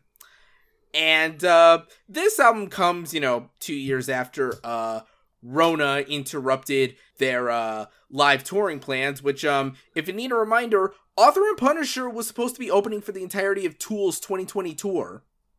Yes, that tour. Oh. Oh. Yeah. So, you know, first off, good on Tool for, you know, giving a platform to an artist that's pretty, like, underground and, you know, certainly compared to them at the very least. But yeah, this album is pretty much everything I love about really good industrial. Like, it's very. The songs are very slow and ominous, uh, allowing for its various mechanical soundscapes to sort of blend together into this ominous and at times melancholic kind of vibe to kind of loop on indefinitely, like thumping repetitious synthetic drums, these quiet buzzing guitars, the sounds of steam hissing from pipes, dread inducing synth melodies, clanging banging of steel. All of that, you know, swirling together in a way that's reminiscent of like something like peak Godflesh, like the early days, while still remaining distinctly its own style. Oh, and since uh, I mentioned Tool for a second, there's actually a couple of appearances on here by uh, both Justin Chancellor and Danny Carey. Making good use of those connections. Number 13, Ibaraki Rashomon. So anyone who knows me knows that my overall opinions on Trivium are middle of the road. Matt Heafy's a good vocalist, but the music itself, while decent enough, never really excited me in the way that other modern metal bands did. Well, of course, here in comes Matt with a long gestating project taking influence not just from the intensity of black metal, but also uh, his family's own uh, Japanese cultural background, creating what is easily my single favorite Matt Heafy related project to date. The songs are absolutely monstrous. The production giving them this very huge, all encompassing, suffocating sound through really just big sounding rough guitar production, really intense blistering drum performances, and songwriting that manages to capture the sort of dark grandeur of black metal while not sounding like complete and total ass. And of course, Heafy, like I said, good vocalist sounds really great against these instrumentals, whether it's, you know, the intense aggro musical passages or when he's singing cleanly against the more uh, melodic and melancholic sections. Can't forget about, you know, that Ihsahn influence in there all across this album. And remember that there's a banger ass feature on here from Gerard Way. Uh, number 12. You know, it's kind of funny that uh, I believe JPEG Mafia was name dropped earlier because uh, this album has a song that he sampled from Animals as Leaders, Parrhesia. Oh, yeah. Still a wonderfully strange moment in hip hop history. But yeah, it's been six goddamn years. Far too many, in my personal opinion, since uh, Animals as Leaders dropped The Madness of Many. Fucking longest gap yet, but yeah, Tosin Abasi and company finally decided to swing back in and, you know, flex their prog metal djent certifieds all over the place. You get plenty of, you know, the signatures of his sound from those low end, twangy, you know, guitar thumb slaps distorted chords aggressively syncopated at these very complicated intervals and rhythms, extremely intricate melodic arrangements alongside a lot of equally intricate drumming patterns that swap between, you know, that metal energy and very, you know, lush prog melodies. You have tracks like Red Miso and The Problem of Other Minds that have a lot of uh, breathing room to let the guitar lead shine, while Microaggressions and Monomyth, and even the album closer Gordian Knot, are the type of bangers that are, you know, uh, absolutely certified to get live crowds going. It's all the things that make Animals as Leaders utterly fantastic and what makes their music as strong as it is. Now, hopefully, next time you won't have to keep us waiting for like more than half a decade for new material, please. Anyway, just outside of the top 10 at number 11, Monuments in Stasis. I'll admit I never followed Monuments super closely aside from knowing of their existence due to uh, the fact that one of Periphery's former vocalists, Chris Barretto, was fronting the band for a good couple of albums. Though uh, it's worth noting he's not on this one. He left a while ago, and the current vocalist is a guy named Andy Cizek. Hope I pronounced that right. So that was pretty much my first time checking him out, and I ended up listening to it quite a bit.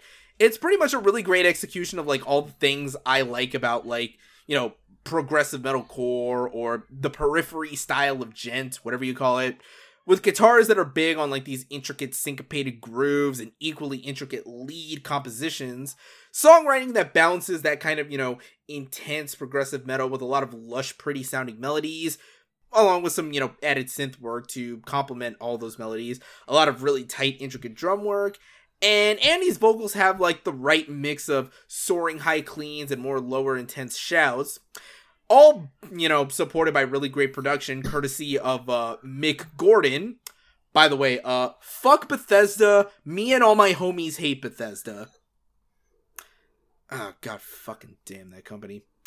And uh worth noting since i invoked periphery as a comparison point spencer sotelo actually has a guest spot on this album that's pretty good so yeah give that a listen.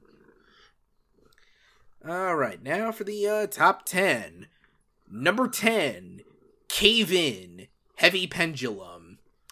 The band's previous album, 2019's Final Transmission, was kind of a somber occasion. Well, very somber. It was the final album to feature any musical contributions from uh, band member Caleb Schofield, who passed away in a car accident the year before. Uh, there was a lot of uncertainty about the band's future at that point, but the group did decide to, you know, continue onward and release this new album here, which uh, definitely pivots quite a bit from the shoegazy post-hardcore vibes of Final Transmission. I say a lot of this is due to the newest additions to the band lineup, that being uh, Nate Newton, longtime bassist for Converge.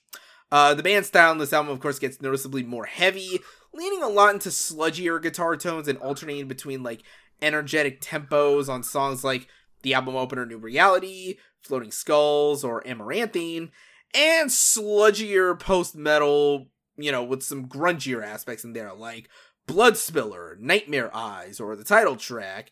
It definitely pulls quite a bit more from the core sludge background of its current lineup, which makes sense given that not only is Nate Newton in this band, but also, you know, guitarist vocalist Stephen Brodsky, and both of them played in Old Man Gloom. But it definitely makes for one of the best projects of this particular style to release all year.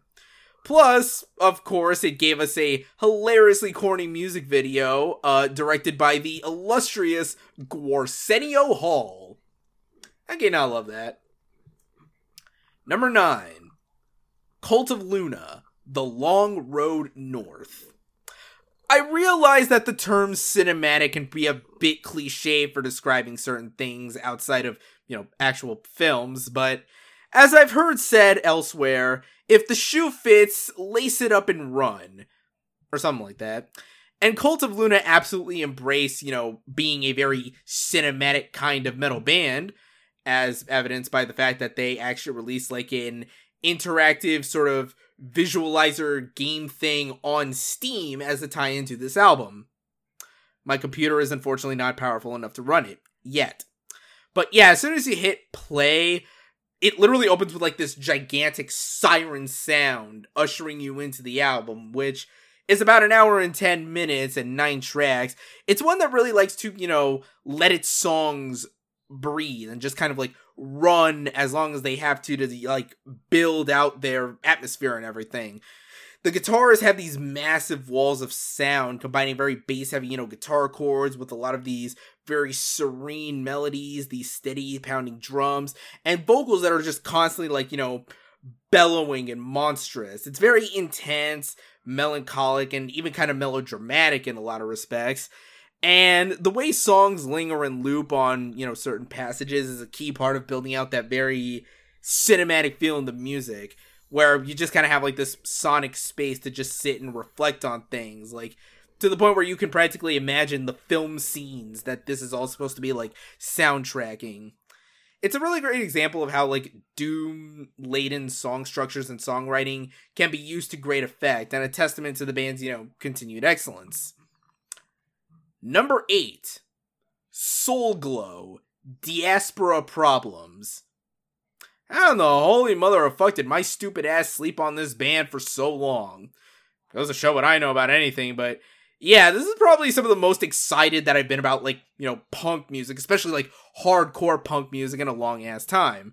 for the record, this being a band primarily composed of, you know, people of color, it's an album that explodes at you from the moment you hit play on the opening track, Gold Chain Punk, parentheses, Who Gon' Beat My Ass?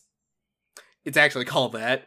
Uh, vocalist Pierce Jordan is one of the best, like, punk singers I've heard in a while, but more like screamer. Like they're very frenetic, full force. Like he hits with not just aggro energy, but just like rapid fire, you know, spitting out words as he's, you know, shouting over top a lot of these like very hard hitting guitars and drums, just pure energy. Like this man is absolutely ready to fucking square up with everyone and everything at every single time. Just constant, constant top tier fire bangers like the things I carry, fucked up if true, coming correct is cheaper. Hell, the first of those even has like some fucking low, deep, like death metal growls and shit in there. It's just constantly exploding out at you with a lot of these, uh, even some unique touches here and there. Like, like I said, uh, Pierce's vocals tend to also kind of have like rap flows to them, and you have like some more hip hop inspired songs like Drippin' like Driponomics that honestly sounds like it could straight up be on a Rico Nasty project this is definitely some of the most exciting shit I've heard happen from, you know, the punk scene in a long time. This shit goes so hard it makes trash talk look like funky wimps. Number 7. Rolo Tomassi, where myth becomes memory. So it's been about, you know, four years since we last heard from this band with the album Time Will Die and Love Will Bury It, but thankfully they're back with this latest project that picks up where that one left off, delivering a lot of the kind of, you know, very intense, energetic, biting metalcore that you would expect with a lot of like, you know, the cutting guitars and D beats of Mutual Ruin, the slow, menacing tempo and suffocating rhythms in the guitar and bass of Labyrinthine, the rapid tempo and tremolos of Prescience. It's all there, but of course the band does balance it out with a lot of really like genuinely lush and pretty keyboards and vocal melodies to you know, kind of work against all that. In particular, I love stuff like the intricate guitar melodies of To Resist Forgetting, or like the very, very pretty melodic bridge present in the, you know, grooves of the song Drip. Just a lot of really, you know, fantastic uh mathcore, alt rock, post, whatever you want to call it. Just just good stuff overall. Number six. Denzel Curry Melt my eyes, see your future. After giving it plenty of thought, I think this might actually be my favorite Denzel Curry album yet. It's certainly the most musically distinct in his catalog so far. It has the most, you know, unique ear for beats that run the gamut from soulful material like Mental or Melt Session number 1, which I believe also had Robert Glasper, you know, on it as well, to some of the more boom bap ish stuff like Angels or The Ills, and even quite experimental, like the vocal samples and DJ scratches of Worst Comes to Worst, or the electronic drum and bass of Zatoichi. He definitely hmm. reaches for a lot of, you know, really interesting sonic territory here, and of course, lyrically speaking, this is Denzel at his most direct and honest, engaging in a lot of self examination about, you know, personal trauma, his mental health, his place in the world and society, while pretty much dropping any and all pretense of speaking through some kind of snarky alternate ego or persona like was a habit of his on some older releases. Now, from what I've heard, he's probably like going away at some point in the near future. I think he said he has like two or three more albums before he retires. But if they're as good as this one, then hell yeah, bring it on. I think he would have more than earned it. It would be a good note to go out on. Yeah, pretty much. All right, now we are in the top five. So, number five, editors, EBM. I think of all the albums I heard this year, this is the biggest surprise. The one that came the most out of left field as far as my musical expectations. Some fucking like post punk alt rock band I never even really knew existed before now that I only paid attention to because, you know, fucking Blank Mass had joined the band full time. And yet, I'll be damned, there's something really, really special about this album when you go to listen to it. With, of course, as I said, the addition of uh, Blank Mass to the lineup is uh, the secret sauce that definitely gives it its special flavor. His really unique ear for, you know, uh, electronic beats driven by like glitchy synths, fragmented, choppy vocal samples, all that kind of jazz. It brings a really unique vibe to the group's particular post punk sound, giving them this really kind of like amped up, dancey energy that not only is really unique as far as their overall catalog, but definitely makes it like stand out amidst the myriad of other post punk albums and bands that we've been seeing in recent years. You know, definitely compared to stuff like Ice Age or uh, Fontaines DC, like that kind of post punk. Picturesque was the biggest earworm for me when the album actually dropped, the one that I just looped on repeat because it's ridiculously catchy. While other songs like the album opener Heart Attack and especially Strawberry Lemonade showcase more of that really great ear for uh, synth work while delivering just really catchy, you know, bouncy post punk jams especially that intro track with a lot of its like tight bass and drum grooves they really get the most out of like this particular synergy of his droning glitchy electronic and their post-punk sound and i really hope he gets to stick around for more albums because hell yeah i'm here for it number four the weeknd dawn fm Hmm. so now we have officially confirmed that all three of us have Kendrick, The Weeknd, and Denzel on our lists. And like, fucking Abel got to me. He was already in our positive graces with the pretty damn good After Hours, which is definitely, I think, as far as pure pop songwriting, that's him at his tightest. But as we've mentioned, this is where we hear him go into more experimental, strange territory with the whole, you know, Oneohtrix Point Never con- uh, production and the weird framing narrative of this being like this metaphysical radio station guiding you into the out into the afterlife. Certainly out there for an artist with as big of a platform as The Weeknd, but because of how rock solid the songwriting is, it comes together pretty well, I think. The beats are super catchy and sound really larger than life. Like, as Fantano put it at one point, these really like movie trailer sized instrumentals the song structuring really knows how to make its choruses land in a huge and satisfying way. Like, How Do I Make You Love Me with its quiet verses building into that synth heavy chorus, the fluttering synths and guitar buildups in Take My Breath, the funky synth rhythms of Sacrifice. All that, you know, in the front end, giving it the kind of pop flair you'd want.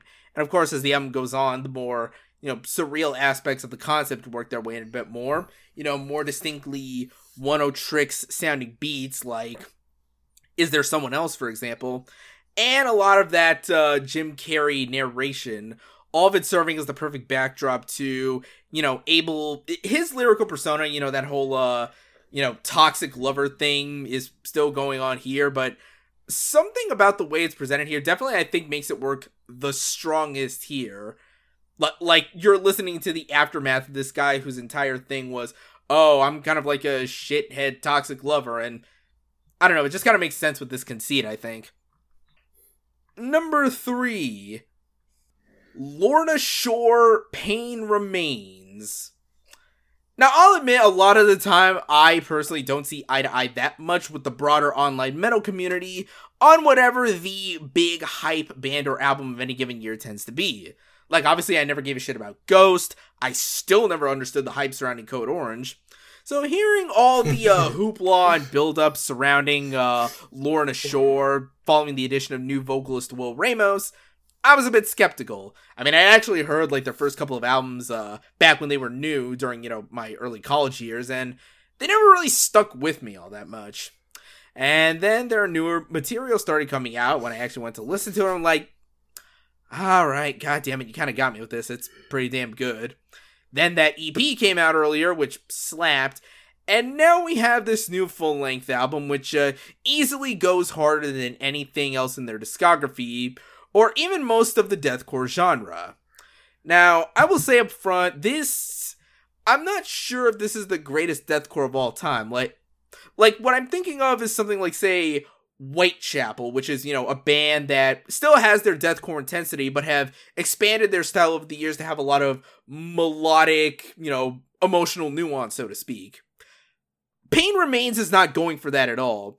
Instead, what it is, is an album that is perfectly content to repeatedly smack you in the face with a lot of extremely over the top, almost kind of to the point of a little silly at times, but good silly, like melodic death metal for each and every second from front to back. It's nonstop, really evil sounding riffs, soaring guitar melodies, absolutely monstrous, gnarly vocals that bellow and screech like a horde of demons from the underworld, rapid fire kicks and blast beats, corny ass choir vocals, all melded together into a super exaggerated but wildly entertaining musical ride. Like, like this is the audio equivalent of like I don't know, the last dab from Hot Ones. like, you know, good that metaphor made sense to me. Like like just go with it. Number 2. Pup. The Unraveling of Pup the Band. And this is the only one where I'm going to have a bit of like a personal preamble. Now uh as Alex himself said, the last few months were kind of like a bad burnout period for him. I was kind of going through a similar thing as well more earlier in the year. Like, I'm thinking of how the first third or so of this year was like, it was the last stretch of my college education. I was in my last classes, kind of stressing out about stuff like that. And then I got dumped in March. Only about a month to go. And it was just kind of like a lot of shit to just kind of psychologically juggle and deal with at once. And then Pup dropped their latest album at the beginning of April. And something about the state of mind I was in at the time just kind of made me like gravitate aggressively to it. Granted, the songs here aren't really all that much of a one to one as far as like the experiences I was going through, but I couldn't help but listen to like the usual aggressively tongue-in-cheek sarcasm present in the vocals and lyrics of Stefan Babcock and think, man, that's a fucking mood. I'll drink to that. Of course, instrumentally, the band here absolutely kills it with their uh, distorted, you know, melodically off-kilter guitar riffs, thumping drums and stuff that you get in a lot of the energetic tunes like Totally Fine, air quotes, uh, Grim Reaping, and even the more hardcore sounding verses of the song Waiting. You get pockets of that more melodic indie side of the band with songs like Matilda, about attempting to describe the kind of attachment and importance that we ascribe to like inanimate objects, or the single Robot Writes a Love Song, a signature piece of pup sarcasm that's exactly what it sounds like. Of course, whether it's a lighter tune or a more energetic one, the choruses always kind of explode with these kind of ironically triumphant like group vocals, like trying to find a sense of joy in one's permanent sense of bitter resentment at the world. But if I had to pick one track that I think clicked for me above all others, it would be fittingly titled Relentless, which is a song about constantly trying to outrun this kind of persistent sense of dread that chases many of us in the darkest of our times. As the chorus so fittingly puts it, fuck all the dread, it's endless, you can't kill it like you wanted, and when you try to get ahead, you're relentless. You can never admit how badly you want it. And that was the point when I realized, like, yeah, this album is just kind of where I'm sinking into for an extended period of time. but anyway, that's enough about, you know, personal shit on my end. Let's actually go to uh the last album on this list. Now, I'll admit the ordering for like most of these could be variable in a sense. This is just the order I felt most comfortable at the moment, but no matter what the order is, I'm still reasonably certain about what my number one would be. So, number one, favorite album of 2022 Zeal and Ardor, self titled. Three albums in. Three albums into this man's career and this Manuel Gagnon motherfucker, I hope I'm saying the name right, absolutely has not missed a single goddamn time so far. He's got his own distinct niche in the metal community, and he absolutely knows how to write it for all his worth. You know, uh, that particular distinct mix of, you know, African slave spirituals and gnarly ass intense black metal out in full force. Every bit as fire and intense as the previous two albums that made him one of like the, you know, names to watch in the current metal scene.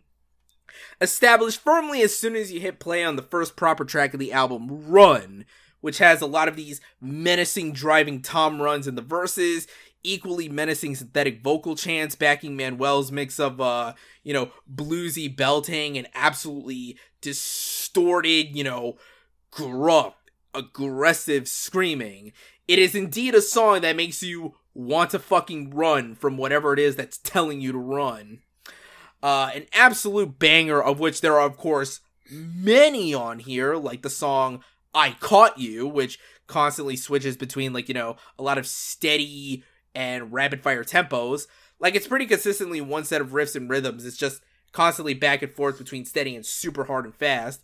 Songs like Immersion, which uh, shows a lot of Deafheaven influence and honestly kind of kicks the ass out of every single thing in the Deafheaven catalog. Tracks like uh, Death to the Holy and Feed the Machine, which lean harder into that, you know, slave spiritual blues influence with a lot of uh, stomp clap percussion, uh, strings and pianos as a kind of contrast to a lot of that very aggressive metal on display. And of course, the usual effortless vocal swapping between metal growls to a lot of really great soulful belting performances and arrangements. Seriously, Manuel is very easily like one of the best vocalists, not just in metal, but I think just like in all of music currently going. The guy really is a talented singer and you know screamer and all. Tracks like Golden Liar and Bow managed to lean quite a bit into the blues, a bit more into the blues while still letting the songs have more of an edge to the songwriting and vocal performances, crafting an album that is as soulful as it is utterly dread inducing and menacing. Again, three for three. This dude is still killing it. If you're still sleeping on his music, then what the hell are you even doing with your life? And there you go. There is my list. That pretty much wraps up all of our business here for uh this year-end recounting of things and stuff. One of these days I'm gonna have uh better segues to intro and outro, but yeah, that pretty much is everything. Of course, uh, we'll have playlists linked somewhere in the description here for uh, you to check out all the albums we uh, recommend and stuff. I assume, like, I imagine Mark's article probably already has, like, a playlist and stuff, so be sure to check that out as well if you want to see that in written form. Uh, be sure to, you know, all the places to find us. We're still on Twitter for now. Yeah. I don't know. We're we're still waiting on uh whatever the inevitable uh implosion of this website is. I guess. You know, he says he's gonna step down as CEO, but that fucker lies about everything. Yeah, that's why I was skeptical about that. Yeah. It's like, you for real or you bullshitting? Let the stock sink lower. As low as it can go. It's like a game of limbo. How low can it go? How much money can be lost? Yeah, and as we all know, Elon knows a thing or two about sinks, doesn't he? My Just God. keep posting through it. It's working out so well. Yeah. So uh for now you can still find us on Twitter at SurrealRezo. You can like us on Facebook, visit the website surrealresolution.com, jump into our Discord. That I would recommend that as like, you know, the best place to keep up with our uh content and stuff for now. So Yeah. yeah, we'll of course be back at some point in the new year with uh the usual weekly business again. So uh, until next time, Merry Christmas, Happy Hanukkah, Happy Kwanzaa, Happy Holidays, a Festivus for the rest of us, Happy Boxing Day. I, you know, so one of these days I'm gonna have to keep track of how many fucking holidays there actually are at the end of the. And why do they all cluster around the end of the year? That I, I need to talk to the like the manager of holidays and ask for better holiday distribution through the years. Merry fucking Christmas. Go watch Die Hard tonight. Or Gremlins. Now we hibernate.